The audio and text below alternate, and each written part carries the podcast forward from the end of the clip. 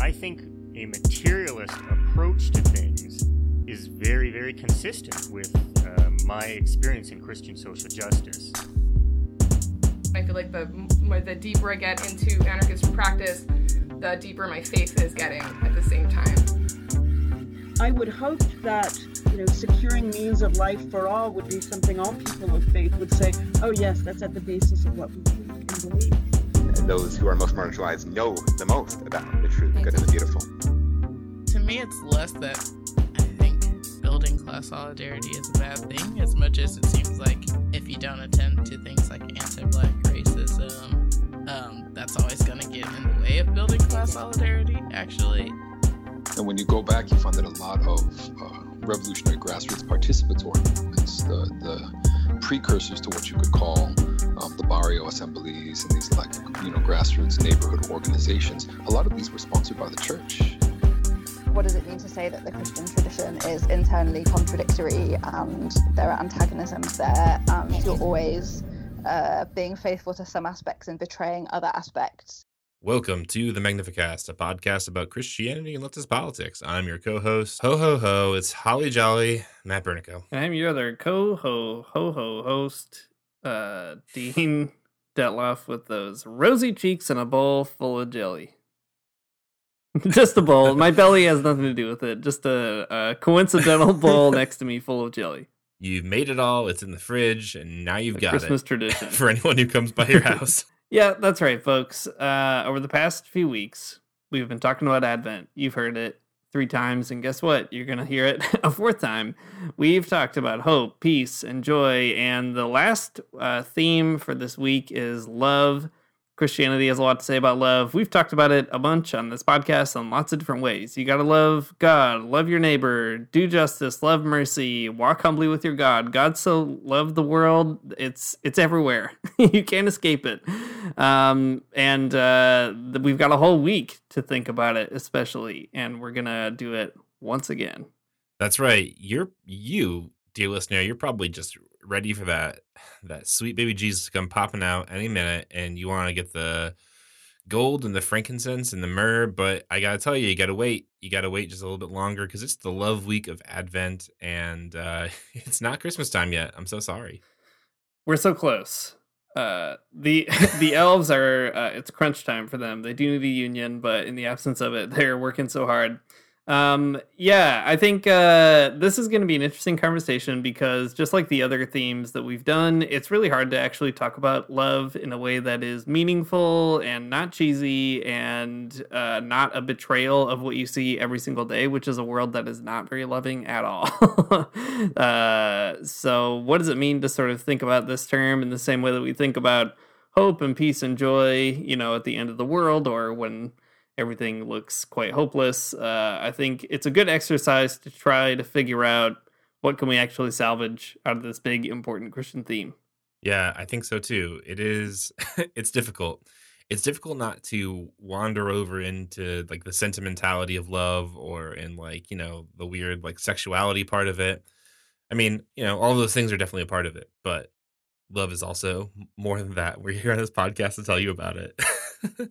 I think like as I've been, you know, these the Advent themes have been um it was supposed to be something very easy that we could just kind of line the podcast around and, and we've done that for sure, but it is really difficult to take it seriously and think through it in a way that is really rigorous that doesn't just kind of like I don't know, give yourself over to weird um weird sentimentality or like whatever.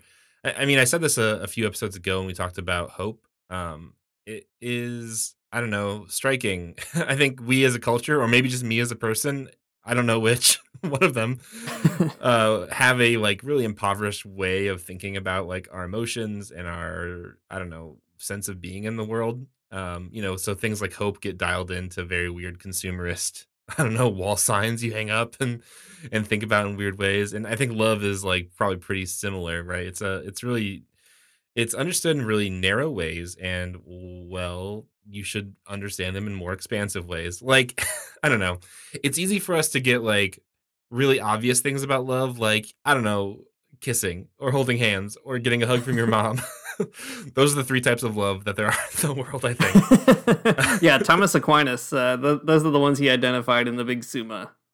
That's right. They're in there, and I'm gonna I'm gonna write my Summa and say that also petting your cat that's a type of love, and Thomas Aquinas couldn't quite get that one, but that's okay. Yeah, controversial take.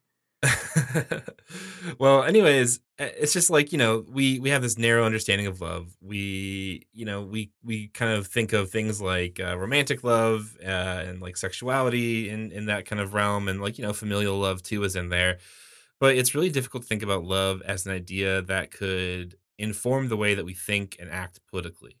Um, I think that is actually pretty peculiar. I mean, most Christians would agree that at its core, Christianity is a religion that is, in a big way, about love. I mean, whether you're a, a Southern Baptist or you're a, a, high church traditional Anglican, you probably think that in one way or another, even if you don't do a great job of it. I don't know. I'm not here to judge your life right now about that particular thing. But I, mean, like in in in all theologies, uh, uh, in all Christian theologies, there's sort of a place and centrality of, of love in that whole conversation, and that's really fascinating. We don't really think about it enough in in terms of uh, politics or in social life, um, in ways that are more expansive than just like I don't know uh, very narrow things like holding hands.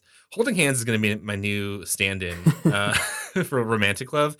Uh, I'm going to really stress how uh, out of my depth I am uh, when it comes to talking about love uh, by doing this that. good Midwestern repression. That's what you're getting on this podcast. That's right. Um, well, anyways, I think most Christians would agree that like love is sort of, sort of central to Christian life, and and to be a good Christian means somehow acting on that love, right? That's probably a pretty uncontroversial thing.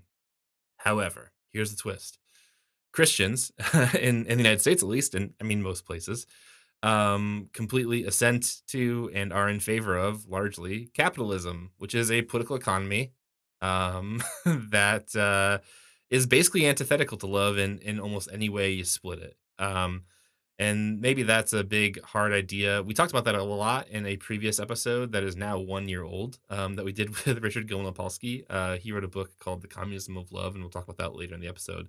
But anyways, go back and listen to that, and listen to that interview with him if you want to know more about that particular argument. So, anyways, in light of all of that, um, in this episode, we're going to talk about um, Christian love and what it might mean for politics if we move past like the sentimentalism of uh, romantic love or familial love or just like holding hands kind of love.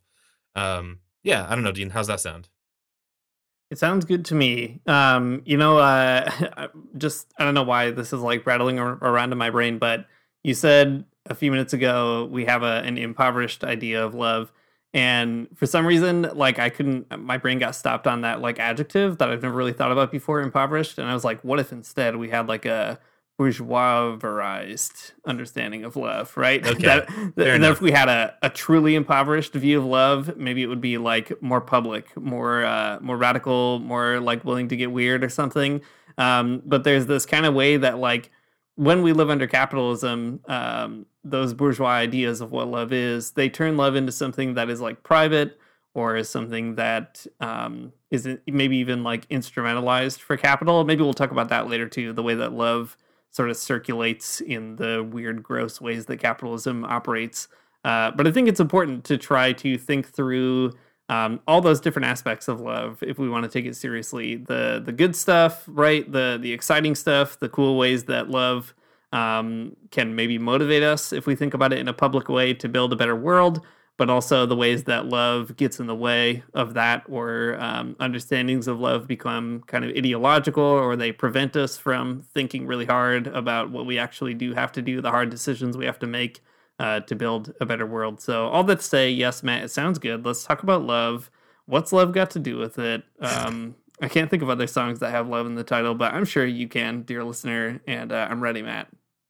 okay, cool. Well, okay on our podcast, when we start talking about politics, we're talking about class struggle. We're talking about political economy. We're talking about how many yards of linen it does take to make a coat. Uh, we're still make trying to figure love. it out. Our our best uh, our best scientists are still on it, and we're not sure yet. But some someday we'll get to the bottom of it. I'm I'm positive. Um, and that's all cool. I think that is a great way to think about politics, and like when we're talking about that, that's probably great good. Let's think about class struggle for sure. um, but there's this like different register of politics I think that um, comes in handy when you're talking about things like love as a political idea. And um, to get there, I'm so I'm so sorry, but we do have to take a a quick a quick and hopefully painless uh, trip down the lane of French philosophy. I will not. I will. I I've purposefully underprepared so that I won't go off on a very weird tangent. But Hey, uh, a path that is never quick nor painless. So good luck. yeah, exactly. Okay, so when it comes to talking about politics, we're just talking about things like economy, the economy. We're talking about class war, etc. All these like kind of big ideas, like these sort of big macro level ideas. Um, but um, when it comes to like love, we have to think about maybe something more granular about maybe our own types of experience in the world, our own human relationships, um, and the ways that we relate to other people.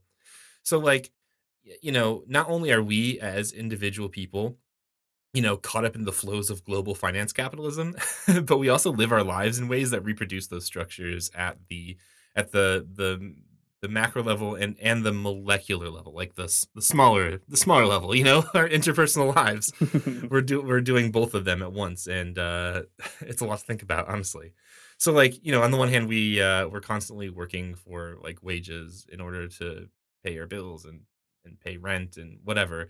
And in doing so we're like propping up the entire system of capitalism. I mean it's not on our shoulders together or something but it's like you know that's generally the function that we're sort of serving within the economy um, but also in doing that we become people whose lives really revolve around things like paying bills and paying our rent. Um, where like the primary form of human interaction in our lives is paying other people for things.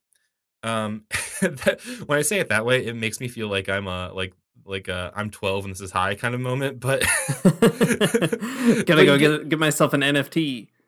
yeah, exactly.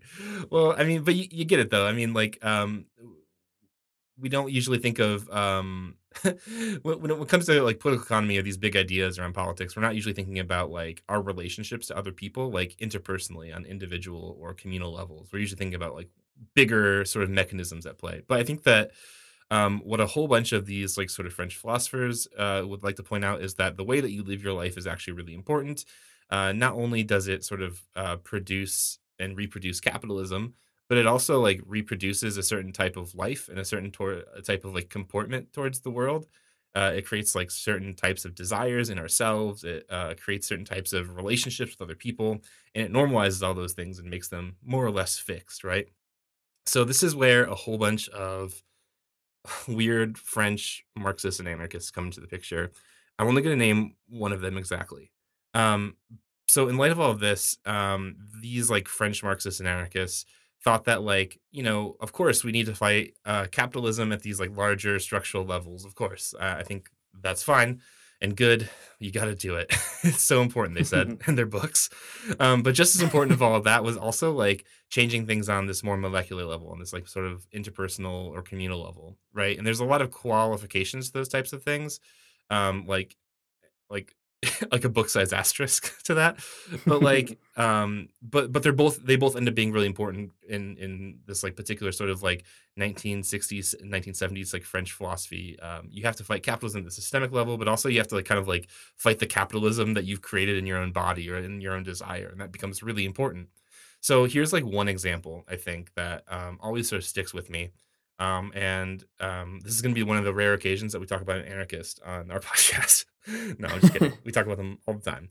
Um, a French anarchist who is called Raoul Vaneigem, who is one of the like, I guess like the prolific member of the Situationists, um, which is sort of like this like French cadre of I don't know leftist intellectuals. Guy Debord is the other one, um, but he's um, I don't know. He's a very similar sort of character, but uh, Vaneigem is uh, pretty famous for writing a book called The Revolution of Everyday Life. And it's a great book. I think even if you are, I don't know, the most staunch Marxist, you should read it. And it might make you upset or cause cause you to question my judgment later on. But I think it's a good book. I stand by it. I stand by this recommendation. But um, People, I think people who uh, listen to this podcast, maybe they pick it up or maybe not. But Matt has a uh, very strong, specifically French and Italian, like anarchist, left communist uh, streak in him, and I really appreciate it as a person who does not have the same thing. So I'm gonna say, don't get upset at Matt. Let let Matt uh, challenge your uh, your democratic socialism or Marxism or whatever you got going on.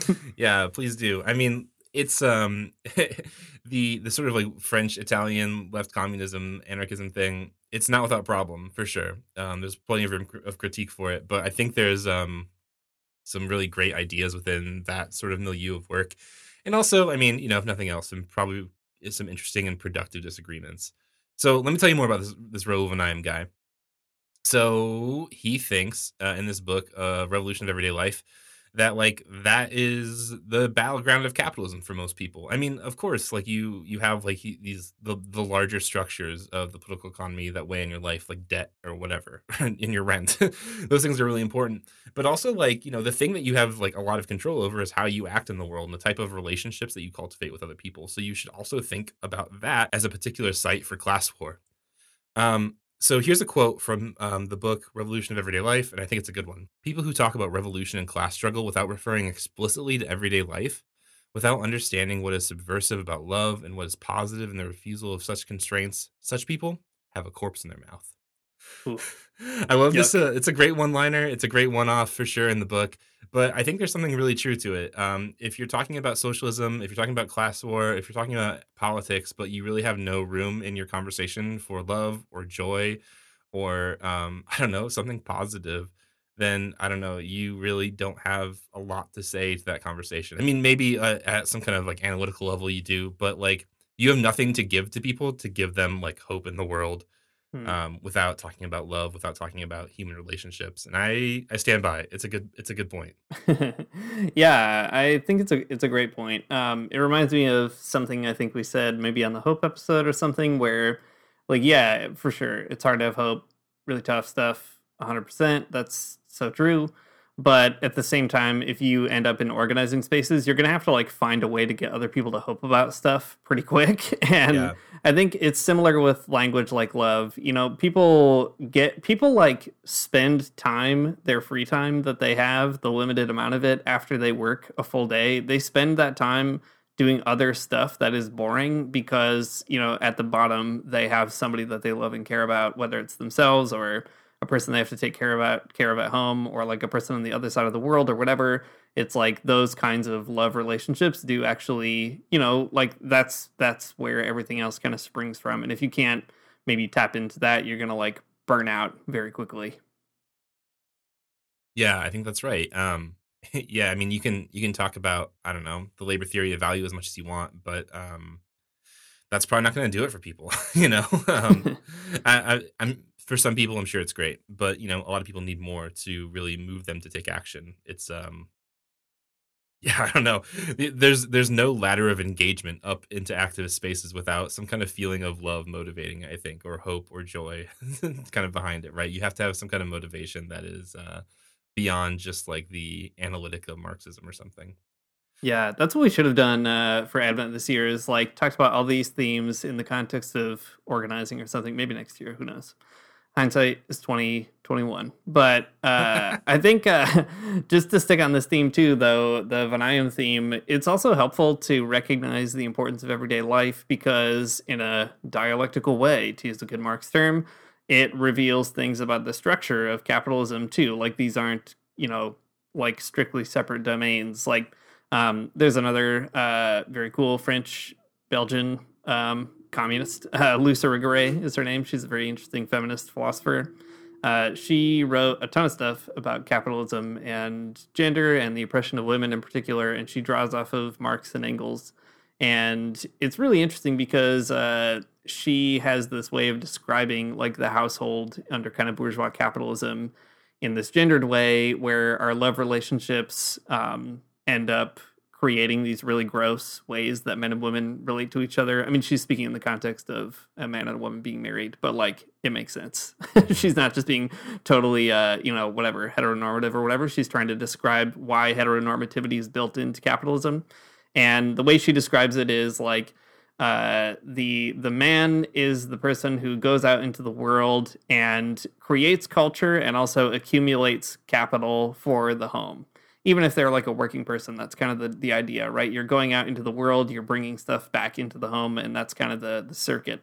Uh, and the woman stays at home in order to maintain that space so that when the man comes back from you know the hard day's work or whatever he comes back to a place that is like clean and domestically taken care of and so on and so forth. And so the woman also like basically performs this function so that the accumulation of capital can continue to kind of come in and out of the household and uh Irigaray is basically like, isn't this an extremely gross way to think about how humans should relate to each other as basically like conduits for capital to circulate through particular like human communities? Like that's a very bad way of organizing ourselves, and obviously it inevitably leads to all kinds of oppression, uh, special oppression for women, but also a degradation of men as well, because that's like a bad way to be in relationship to other people. And for Irigaray, love is actually a fundamental concept through which we could like really you know release ourselves from those ways in which love becomes like part of the the gross machinery of capitalism. So all that to say uh, when you interrogate those everyday habits that you have um, or that you learned or that your parents had or whatever it actually gives you um, as you kind of scale up a really interesting window into other dynamics under capitalism too that kind of play around with love in these these weird ways Yeah, it's really good actually to bring up like Marxist feminist theorists in in this conversation because they do a lot of the similar work that like I'm describing in this like sort of like very French way. um, but they do it in like ways I think are less pretentious and actually maybe make the point stick even a bit more. Like, yeah, like Luce Irigaray is is great, and then like Silvia Federici does a similar thing in Wages for Housework, kind of bring bringing to bear like what these what the like the large uh, I don't know machinations of capitalism have like on a marriage or on a household or how hmm yeah the political economy plays out in, i- interpersonal relationships and and prohibits love in a lot of ways. Um, so, anyways, yeah, I mean, I think there's a lot to say um, from that perspective that's really valuable. yeah uh, important stuff Um, okay, so French philosophy aside, um, there is a very contemporary philosopher who we've had on our show before to talk about love and communism. And uh, I guess I want to bring up a few of those points to kind of put into the conversation because I think they kind of drive um, they drive home like the the importance of the larger philosophical conversation about like you know the importance of everyday life, but also he has a lot to say about love itself, and I think it is been um, pretty impactful in the way that I think about my life, um, to say the least. So Richard Gilman Opalsky, um, he wrote a book called The Communism of Love that did some, you know, theorizing. It's some philosophy in this sort of area generally. Um, Richard Gilman Opalsky is a very cool guy. I like him a lot. Um, I love him a lot. Maybe I'll say that. Um, he uh, was my uh, advisor in my master's program and um, got me into a lot of like the weird left communist stuff. Um, it's not weird. It's fine. Anyways, um, he has a book that is all about love and communism, and I think the the argument is really ingenious in the book because it draws attention in a pretty provocative way to the ways that capitalism makes us as people, and it forms us into having very bizarre relationships that like probably we don't want, honestly. so like capitalism governs what our relationships kind of look like, um, and communism does the opposite. I mean, it also could govern them, but in a different way. So, like, for example, you can think of most of the relationships that you probably have in your life. Um, you know, you have friends for sure. Um, you have a family. Um, I mean, I don't know. Those those relationships might be stressed and twisted in different ways, and that is something to think about for sure. And we can kind of get to it more in a minute. But like, I don't know, a lot of the relationships in your life with other people are probably along the lines of like, you know, you have a boss, you have you have a bank that lends you money, um, you have people that you are in debt to, or maybe that are in debt to you. Um, you have a landlord. I don't know.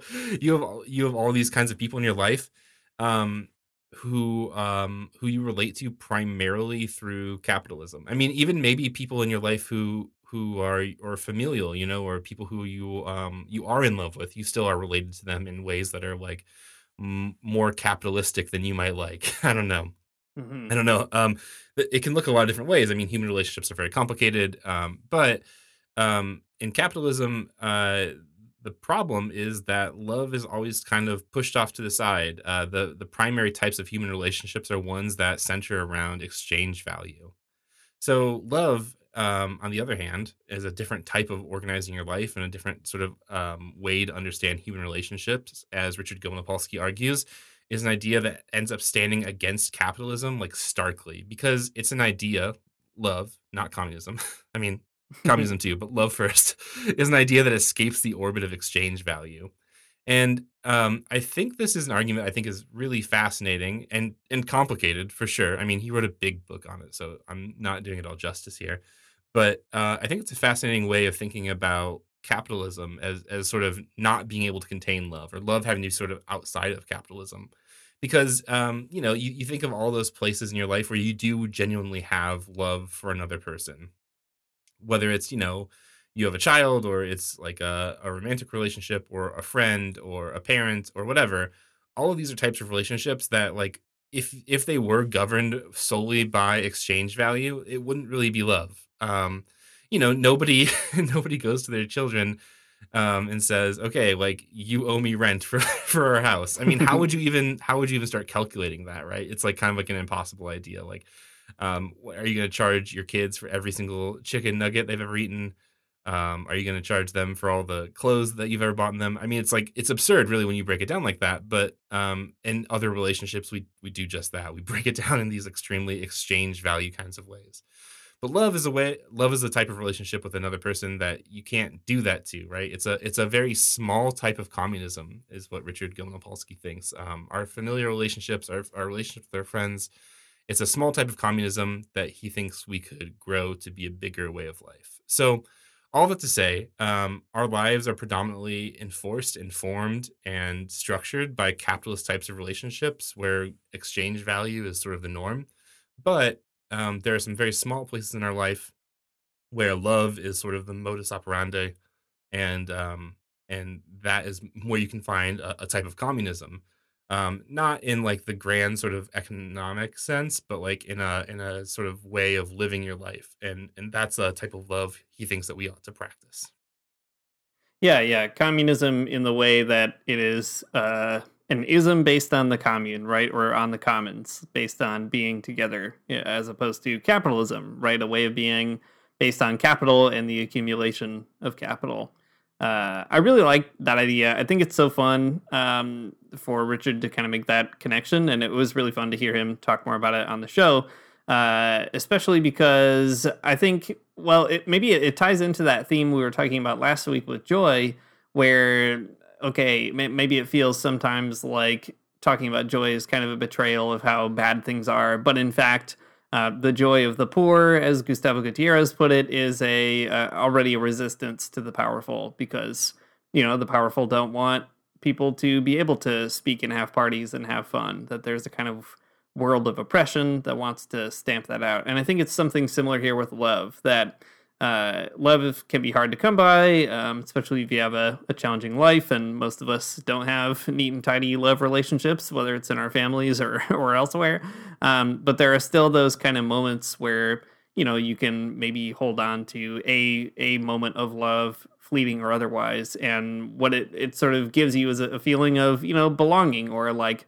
I'm with this other person in a meaningful sense, uh, however that might look. And there's something about that that just sort of like pierces through the ideology of capitalism or all these like commodified relationships like you were saying matt it kind of like um, reminds you that things don't have to be this way because actually they're not always that way. Like uh, capitalism is never so totalizing that it can like crush those natural things that are just a feature of being a human being with other human beings. Yeah that's exactly right.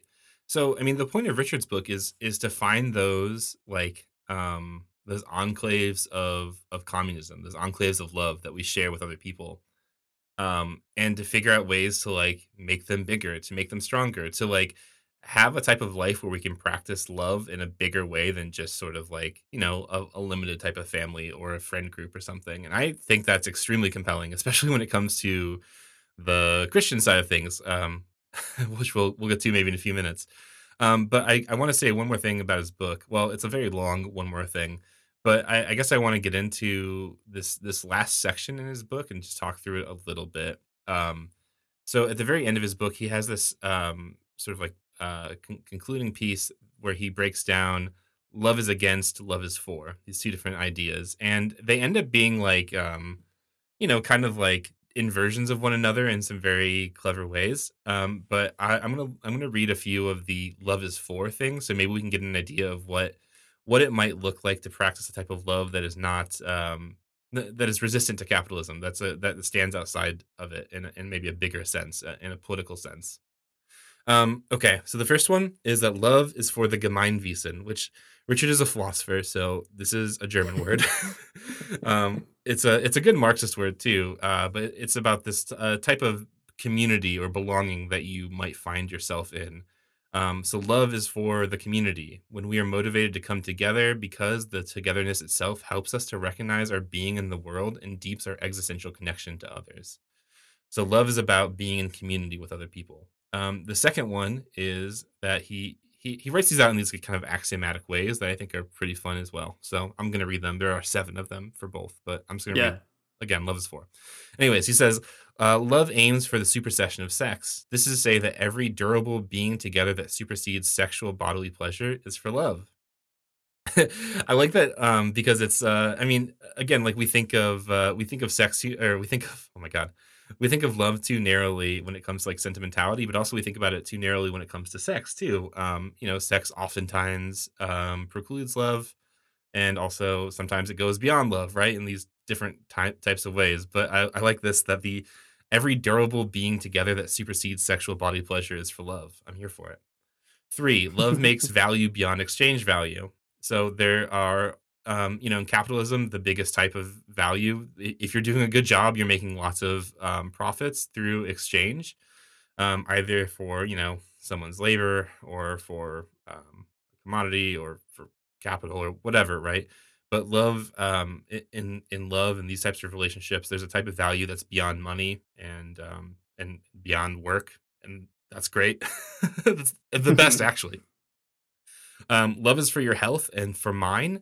This is a, a really fascinating part of the book that it would be cool to talk to uh, talk about more at some point. But um, throughout Richard's work, he has this like really special attention to these like very peculiar but prevalent types of social and psychological illnesses um, that hinge on like the alienation of individuals from communities. Um, so love is about um, bringing people to like good mental health. Um, if you're, you know, um, mental health is not something that's always very tricky for sure, as is love. But love is um, not about isolation, right? It's about it's about sort of healthy relationships within a community. Uh, the fifth one is that love is for radical equality and communist inclusion against the exclusive hierarchies of white supremacy, nationalism, and sexism, all of which are concerned with defending unequal and exclusive powers. So love can't be you can't have love with, uh, alongside these other types of hierarchies that exclude some people from um, from power, from being, from becoming. A big deal. Um, six is that love is for the creation of precarious little communes, which are increasingly necessary in a liquid world defined by chaos and insecurity. Um, the the word precarious also plays a pretty central part in Richard's uh, work overall, but it's there's a lot more to go into there. But anyways, there's a sense of uh, you know where you create solidarity with um, comrades, where you um, you have a community of people who are willing to fight with you, to stand with you against um, against the injustices of the world, against the chaos of the world, and there's love in that. And then he says, at the social level, love seeks the abolition of all alienation um, which I think is a really powerful way to put it. Um, it's not about easing alienation. It's not about finding ways to make people less alienated. It's about a social system that is completely abolished the idea of alienation, that some people have to be held apart or some people can't experience their full um, sense of self or their full type of becoming, that people have to sometime, somehow like, uh, you know, give themselves piecemeal, but not not in whole. And uh, I think it's pretty powerful. Some pretty powerful ideas about love in general. But you can see kind of like thinking about love in, in these ways um, it ends up being something that is like you know you can't have these things you can't have a society without alienation you can't have a, a society with um, with radical equality you can't have a society um, you know of togetherness of belonging with exchange value these ideas are um, you know they're mutually exclusive Yeah, for sure. And contained in all these love is for is as you as you said, are these kind of natural inversions, right? That love is also against all kinds of other stuff. Um uh against uh alienation, right? Or like uh, against that kind of exclusivity. Like it's important to see love as um, uh, I think like it's easy for us to think of love as a uh, a pacifier, right, or the thing that kind of chills everything out. Um, we can talk more about that in a minute because I think Christians have a particular problem with that sort of thing. Yeah. But uh, love is active both in a sort of positive and negative direction, right? It's active in trying to build some stuff up, and it's active in trying to get rid of some stuff too. Yeah, that's exactly right. Well, um, that's what that's just that's just one um, Marxist philosopher's take on love, and I think he's right. Um, but anyways, like you said, Dean, Christians have a lot of weird ideas about love, um, in a lot of ways that I, I mean, you know, I think maybe some better, some worse, um, but also some ways that the idea of love becomes very strange and kind of warped uh, and problematic in, in some ways. Maybe not very loving at all, actually. So I don't know. Do you want to talk about Christian love? Yeah, for sure. Uh, anytime you say the word Christian love, um, immediately my brain thinks of Herbert McCabe's classic essay, The Class Struggle and Christian Love. We've talked about it a bunch in this podcast, but it's been kind of a while since we've talked about it. And it is always worth rereading. It's a an essay that I think was like passed around in Christian left circles like four or five years ago, maybe in a pretty big way and uh, always deserves to be reread. Um, it's a it's hosted for free right now at um, the Bias. They have a um, I don't know a website where you can read it. Anyway, uh, it's a really good piece. Herbert McCabe is a Dominican priest. Um, that is, he he belongs to the Order of Preachers. He's not from the Dominican Republic. He is Irish. Uh, anyway, that's neither here nor there. He's a good priest, and he had a lot of interesting things to say about uh, Marxism and Christianity and theology in his day. And this essay is, I think, a really good like summation of uh, of those themes: the class struggle and Christian love. Um, the whole essay is worth reading. I'm only going to pull out two kind of bits of it and basically encourage you to read the rest of it because the whole essay delves into the theme, obviously. But the first thing I want to pull out is uh, McCabe talking about love kind of as like an ideology or as a way that uh, Christians in particular use love to sidestep things like class struggle. So McCabe says this There are, it seems to me, only two available attitudes in the face of the class war you can either try to go back to a time before it started, you can wish that capitalism had never occurred, and you can imagine you are engaged in building a non capitalist, non antagonistic world. Or else, faced with the fact of the class war, you can try to win it. The first of these attitudes has too often been adopted by Christians faced with capitalism. They construct an imaginary ideal Christian social order in which class antagonisms will not exist because everybody will love everyone, Whereas, of course, people will only, in a practical sense, love each other when class antagonisms have ceased. Uh, I think, I don't know, like, there are so many things that come to mind for me when I read a passage like this, or like so many experiences in my own life uh, of love being used in this ideological way that McCabe is talking about. Mm. I think it comes out in a Catholic way in particular, and McCabe is obviously thinking about that uh, specifically. So you could see it in certain expressions of Catholic social teaching, for example, where there's this idea of like class harmony. If everybody kind of loves each other, um, you know, the working class and the the ruling class will sort of just live together in I don't know some kind of mysterious peace or something. Uh, you see this in evangelicalism, I think, in other forms of Protestantism, where love functions as this thing that uh, stands in for all antagonisms and it, it brushes away any kind of real conflict, right? Like, oh, you have a problem with this particular person, you must not be loving them enough or loving them in the right way or loving God enough, right? Love becomes this kind of really weird um, like weaponized term that actually uh, prevents any kind of real um, dealing with like issues, whether they're psychological or political or, or otherwise. And I think that's a really important thing to point out that Christians often hide behind love or we use love as an excuse for not really admitting what's going on. Yeah, I think that makes sense. I mean, there's even a sense of that in some strains of Christian pacifism, like the very immature kinds that we talked about a few weeks back. Um, where you know loving your enemy or being like extremely like uh sermon on the mount kind of christian or whatever means like um loving someone uh but respecting their dignity so much that you would never really act against them in any way um and you know ends up being really problematic because it makes you sort of like paralyzed in the face of real real injustice and and not really willing to act out in love of other people you know to to be sort of like loving your enemy too much or something or loving them in a way that makes you a passive person. Loving your enemy too much would mean uh you know fighting for the abolition of the systems that make them do bad things but um but y- I guess you know what I mean. Like, uh, there's a type of Yeah. uh, of love as like weird shield to hide behind in Christian pacifism as well. For sure. And I think it's important too the the kind of follow-up that McCabe has at the end of this paragraph that people will only in a practical sense love each other when class antagonisms have ceased. You know, there's another famous passage in Paulo Freire's Pedagogy of the Oppressed where he says that uh, to really love the oppressor means to liberate the oppressed. And the oppressor will never experience that feeling as love. They will always experience it rightly, I guess, as having their privilege taken away and their power taken away. But they, by virtue of being in the the space of the oppressor, are so dehumanized that they're also not living lives to the full either. That you're, it's like a weird thing to be like, I'm doing this for your own good, you know, like I'm I'm liberating you from your own uh, toxic kind of um, position of power in society or something like that. Um, and uh, I was thinking about this theme recently because uh, Emily and I are watching Succession, which is a TV show about rich people being mean to each other.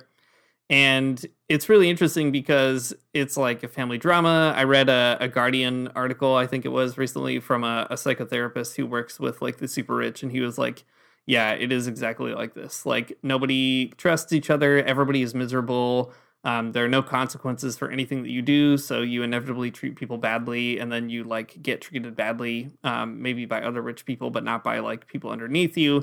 It basically like wealth renders you incapable of having relationships to people that are not commodified in some way, right? Like uh, that's no way to live. Um, and all you have to do is like look at Elon Musk's Twitter account to be like, yeah, that guy is suffering from a pretty severe lack of like authentic love relationships, you know? And like, there's something to that. I think that if you really want to put love into action, that means, uh, you know, really transforming society in such a way that class antagonisms don't exist. And there's not at least that barrier to love. There will be many other barriers to love, of course, but uh, not that one in particular. Yeah, you know, it's just a, it's such a hard kind of line to walk, especially when it comes to things like class war. Like people like Elon Musk, um, you know, you to exercise love towards him is exactly to liberate him of the things that make him, you know, the, the conditions that make him so awful. I think that makes a lot of sense. But it's so hard um, to be motivated from a place of love in types of activism. I mean, even when it comes to like, I don't know, even going on strike or whatever, like your boss is, your boss is like uh, waging a type of warfare against you when they're not going to pay you more or whatever. But to come back from a place of love is such a hard thing to do. But but to frame it in that way, it makes your activism a little bit different. Different, not not in the sense that it would make it uh, more friendly or something necessarily, but that it's coming from a different sort of position. That you know, it's not that like you want uh some kind of like bloody violent situation but it's like you really want the best things for all people but like there are some people who are going to be standing in your way and you have to you have to fight back right there's no really other way around it Yeah, and also love when you think about it in that way, I think it does also change your relationship to the struggle, right? Yeah. Like um McCabe talks about this more in the essay too, but like what does it mean to really love your class enemy, especially when they are like literally maybe starving your family, right? Or like threatening to take away your health care or whatever the case may be. Um, how do you sort of put love into action in in that kind of way? And I think it's exactly right that like Christians make the mistake often of saying if you really love in that situation, it means just kind of taking the lumps and like being like that's fine with me, I guess. Right. it's like uh, on the contrary, it means I think it's it's a real spiritual discipline to recognize that like the legitimate form of kind of class hatred doesn't end up like consuming you into some other kind of deeper spiritual hatred. And right. you know that that i think uh, comes out even in revolutionary situations. Like i remember when we had um, margaret randall on the show and she was telling us about the sandinista revolution. We asked her what do you think that christianity contributed to that revolution? And the one example she gave was the fact that uh, the Sandinistas didn't execute all the political prisoners after the Civil War because for them um, that kind of uh, new revolutionary society was going to be based on a vision of Christian love or, or forgiveness. And, you know, that's a huge deal. It doesn't mean that you don't have the Revolutionary War necessarily, but like it means that the way you kind of uh, interact with that, the kind of ethical ground from which you act and and so on, like that is going to be different. And I think that is also a, a huge piece of love that like it does sort of uh, change the tenor of the struggle in important ways. Yeah, I agree. I mean, I think that I mean, not only do we lack okay, again, maybe maybe just me, I don't know. Not only do we in the uh singular I sort of sense lack the The royal we. yeah, the royal we. Not only do we lack the um um like emotional depth to really understand love, but we probably also lack the emotional depth to really understand hatred as well.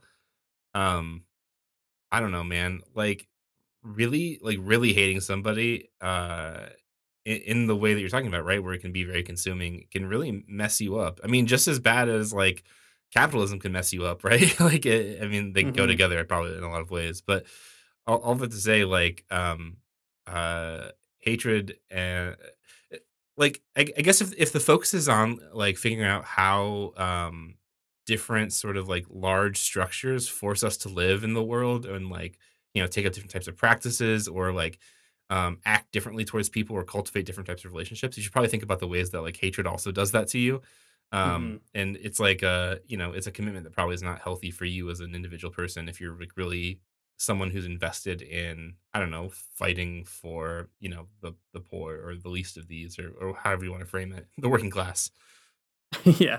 Yeah. Or even thinking about like exhortations to pray for your enemies, for instance, or something like that. Like, I think about that kind of thing all the time, especially in the context of being in like a Christian social movement. Like, how do I pray for like mining executives who are literally destroying human beings and like the planet and everything else? Right. Like, the prayers that I can pray in good conscience for those individuals are not like, I hope that they sleep well.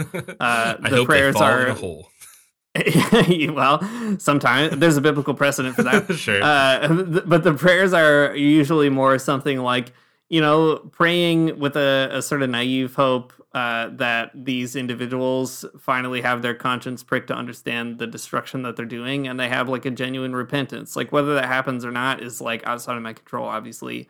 But I think that having that kind of prayer does also orient me differently toward the the action, right? Toward like collecting petition signatures or whatever it might be um, trying to pray that uh, these individuals will be liberated from their ability to like uh, oversee a brutal extractive industry. Like those are prayers that I can pray in good conscience because I do actually like hope they come true and it doesn't feel like a betrayal of you know working on behalf of the oppressed or with the oppressed or whatever it might be.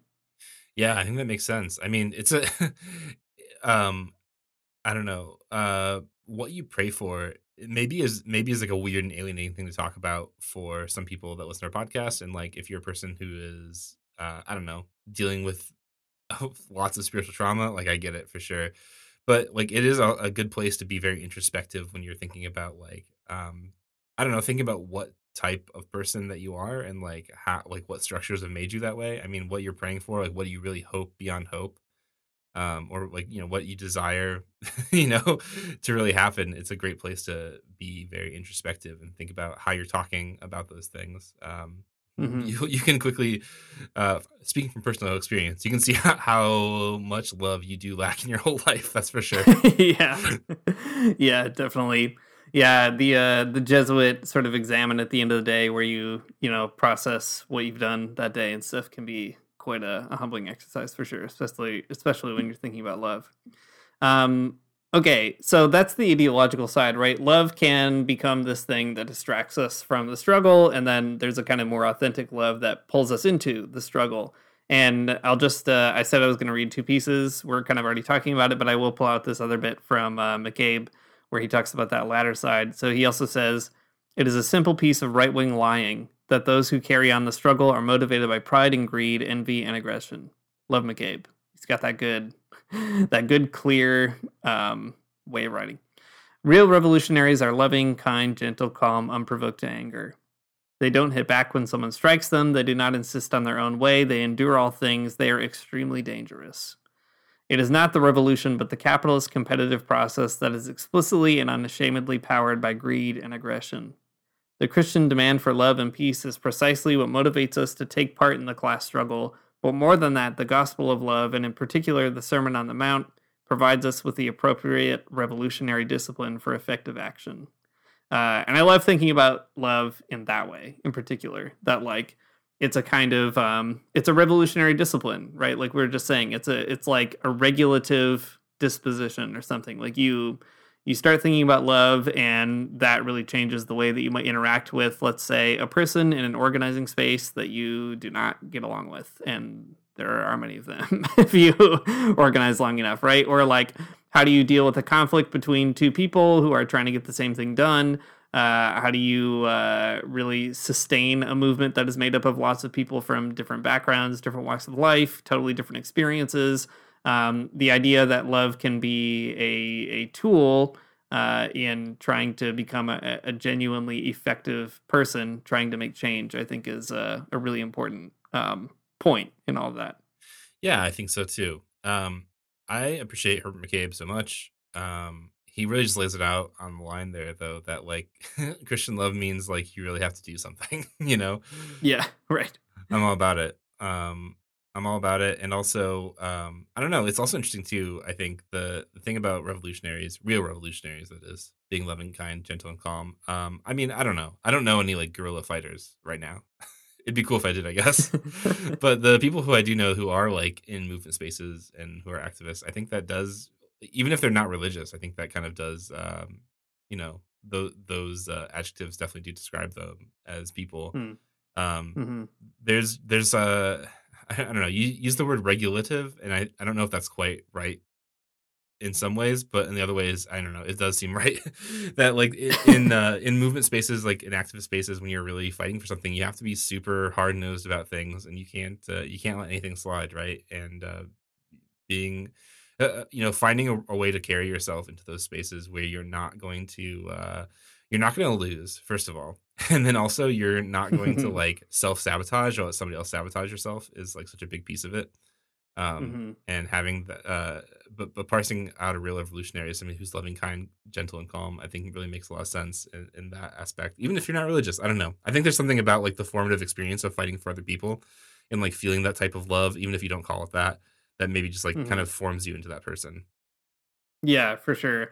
And uh and even fighting for those people in your immediate vicinity on those kind of immediate demands and then also scaling that up to the social desire to have uh, a change for every human being. Like I always think about uh for all the faults of um I don't know, the kind of Medicare for all campaign and and language and I think there are many of them.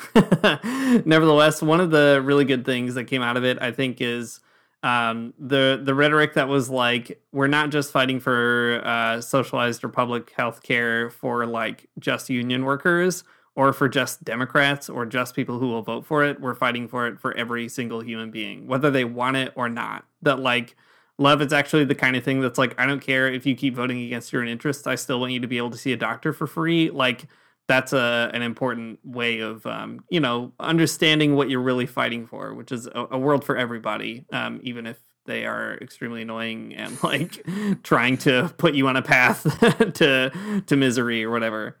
Yeah, I mean, I think that's right. Um, you know, even uh, even Joe Manchin, who is a a big giant uh, mean mean guy, should have health. Don't mention it.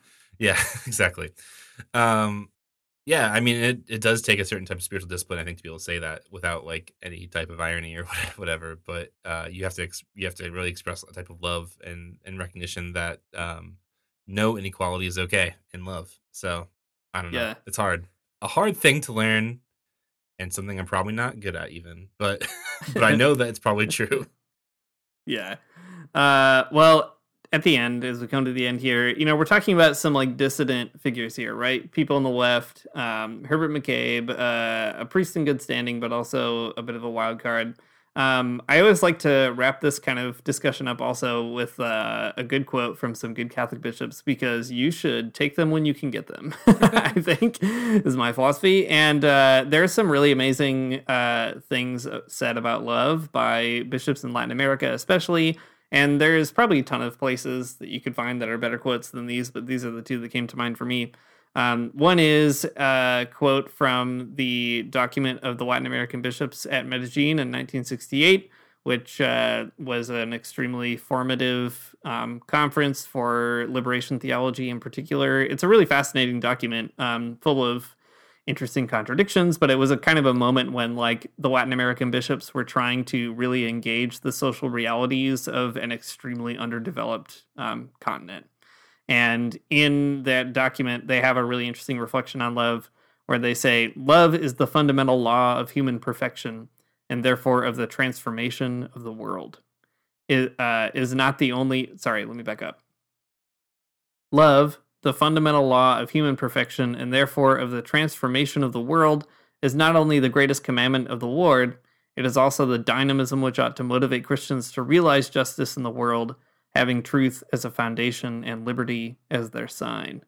What a great bishop's way of talking! Uh, but uh, in uh, in that particular bishops' conference, the Latin American bishops kind of inaugurated a tradition of bishops being willing to engage in a progressive way in the political realities. And the story is very complicated, and there's uh, advances and setbacks throughout it. But it really comes to a head, I think, in another bishop's statement in 1979 in Nicaragua. So, you know, we've been talking a little bit about Nicaragua just here and there on this podcast. Uh, and the the way that the church related to the Sandinista revolution was complicated. But what's so fascinating is that by the end of it, the bishops kind of saw the writing on the wall, I guess, and they released a statement that was uh, basically articulating their specific endorsement of socialism explicitly in Nicaragua. It's an amazing document. I still kind of can't believe that it happened. Um, but in it, building on uh, the Medellin tradition and then also another conference that happened at Puebla, Mexico. Um, they uh, kind of followed this theme a little further. So they said, In our commitment to help the poor and to fight against social injustice, our faith becomes truly productive for others as well as for ourselves. By acting as Christians, we become Christians. Without such solidarity, our announcement of the good news is but an empty phrase. An evangelical movement of liberation implies a commitment to the liberation of our people. In the words of the bishops at Puebla, confronted with the realities that are part of our lives today, we must learn from the gospel that in Latin America, we cannot truly love our fellow beings and hence God unless we commit ourselves on the personal level and on the structural level as well. After a long and patient wait, our people have committed themselves to the struggle for their full and total liberation. Uh, extremely cool, ringing endorsement of uh, the Sandinista revolution but it really hinges on that question of love, right? Uh, the bishops of Latin America said that uh, we can't really love other people um, unless we commit ourselves in this personal and structural way. And I think it's actually a really amazing thing that, at least in the Catholic tradition, but not exclusively, of course, um, there's a way for Christians to think about love that scales up to this uh, structural level. What does it mean to think about the structural conditions that make love possible or impossible? and how can Christians get involved? Um, just the cool thing that like you know this isn't a completely marginal or like radical opinion or like way of looking at love, but it's actually like there's something kind of in the beating heart of Christianity that encourages us to uh, to make love more public in that way. There you go, folks. We've done it on this podcast. We talked about French philosophy. We talked about contemporary philosophy. We talked about liberation theology, and that's great. Um, so I think at our concluding point here, we can all agree that there are four types of love. There's holding hands, there's kissing, there's hugging your mom. Oh, there's sorry, five types of love. There's petting your cat, and then there's communism, and that's it. So right, that's right. Um, we've arrived here, kind of understanding more about what this season of Advent is all about. Uh, communism. At the end of the day, it's great. It's great. We've done it again. And Matt, you know what? I'll say it on this podcast in front of God and everybody. I love you. Oh, I love you too. Thanks for listening to the Magnificast. If you like what you heard, you can support us on Patreon at Patreon patreon.com slash the Magnificast. Uh, we do another podcast there most of the time called The Lock In. It's a bit sillier, goofier. There's some current event stuff going on there. There's a Discord you can get involved with, with lots of really good folks sharing things all the time. We were talking about country um, music today, and I was like, um, I was feeling alienated from the conversation. But then I listened to the recommendation and it was great. So that's cool. That's right. Uh, from country music to um, what kind of mixing board your church uses on a Sunday. I bet uh, you can really get it all over there in the Discord. It's it's great. Um, our music is by Amaryah Armstrong. Our outro is by the Illogical Spoon. And uh, why don't you go ahead and have a great Christmas?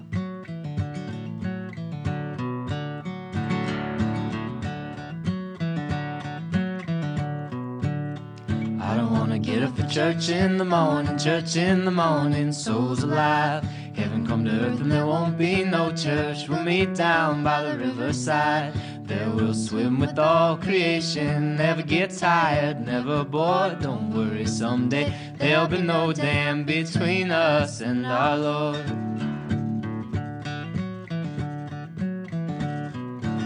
Jackson, keep your hoods up. Keep your hoods up and you stay up late. In Jackson, you keep your hoods up. Well, you keep your hoods up and you stay up late. Oh, don't mind a cold night, but might mind if you leave too soon. So come on now, it's still early. Least I would have